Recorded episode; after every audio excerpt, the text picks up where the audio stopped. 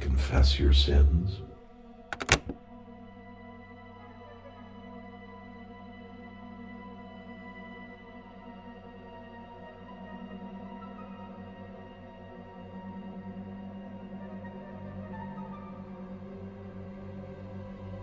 یکی از ویژگی های جالبی که بعضی از SCP ها دارن اینه که به ظاهر اصلا به نظر خطرناک نمیان بعضیاشون هم مثل همین SCP 184 یک حقیقت بزرگ و پشت خودشون قایم کردن. این SCP یک شیء فلزی به فرم دوازده وجهیه و به شدت هم مغناطیسیه.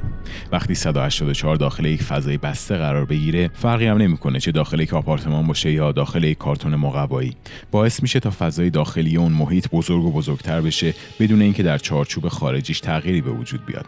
این پروسه دقیقا یک ساعت بعد از ورود 184 به محیط رخ میده و در عرض 24 ساعت محیط داخلی رو سه برابر بزرگ می‌کنه.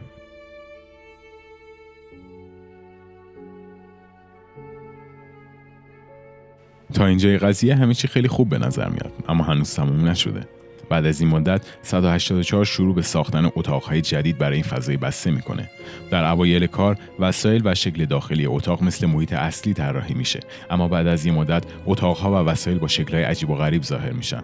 درهایی به وجود میان که راه به هیچ جا ندارن و راهروهایی پیدا میشن که مثل هزار تو عمل می‌کنن. این پروسه تا زمانی که 184 داخل محیط باشه ادامه پیدا می‌کنه. اما حتی اگه از داخل اون محیط حذف بشه، اتاقهایی که خلق کرده همچنان سر جاش باقی میمونه. سازمان برای اینکه این SCP پایگاه نگهداریش رو تبدیل به یه سیاره نکنه اونو داخل یه پارک و به عنوان بخشی از یک مجسمه نگه میداره 184 اولین بار در شهر کاولان هنگ کنگ پیدا شد. این شهر معروف به پرجمعیت ترین نقطه دنیا بود تا اینکه بخش زیادیش توسط دولت چین در سال 1994 تخریب شد.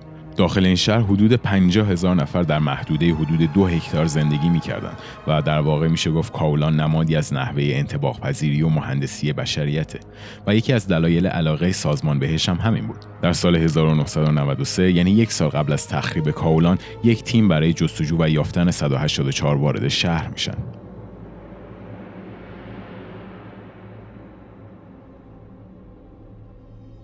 در اینجا می‌تونیم به خاطرات ثبت شده توسط یکی از اعضای این تیم به اسم گوردون ریچارد رجوع کنیم. امروز برای پیدا کردن یه شی وارد شهر کاولان شدیم. تا حالا به عمرم همچین جای مزخرفی ندیده بودم. تمام خیابونا و ساختمونا رو کسافت و آشغال پر کرده. حتی اگه برای یه ثانیه ماسکم رو در بیارم بلافاصله با بوی دود روغن سوخته و عرق خفه میشم. همه کسایی که اینجا هستن با ما مثل تاون برخورد می‌کنم و سمت اون آشغال پرت می‌کنن. فکر نمی‌کنم اصلا از غریبه ها خوششون بیاد.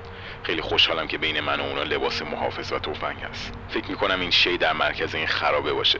ولی گمون نمی‌کنم رسیدم بهش انقدرم ساده باشه.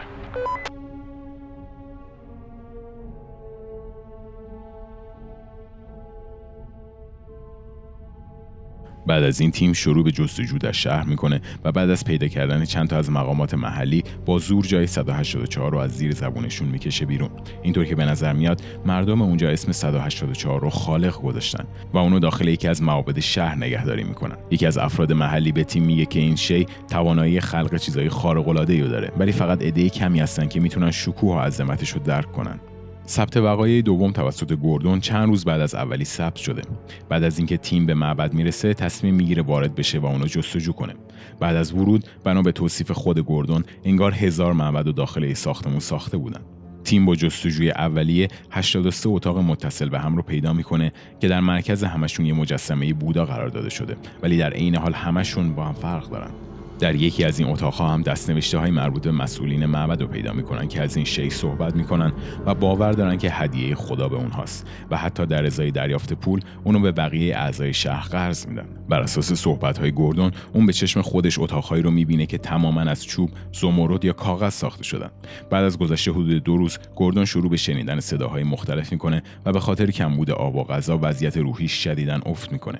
بعد از چند روز بی آب و غذایی و گشتن مداوم اتفاقی وارد راهروی میشه که به نظر هیچ ابتدا و انتهایی نداره و داخلش هزاران هزار دره آخرین جمله‌ای که از گوردون به جا مونده اینه که زندگی واقعا خارق العاده است و بعد از اون با پرت کردن خودش از یکی از اتاقها به زندگی خودش پایان میده اما بقیه اعضای تیم به این بدشانسی نبودن و می‌تونن 184 رو پیدا کنن و بعد از خروج از معبد به آمریکا منتقلش می‌کنن نظر شما درباره این SCP و توانایی هاش چیه؟ اگر از این مجموعه پادکست لذت می‌برید حتما ما رو به دوستانتون هم معرفی کنید.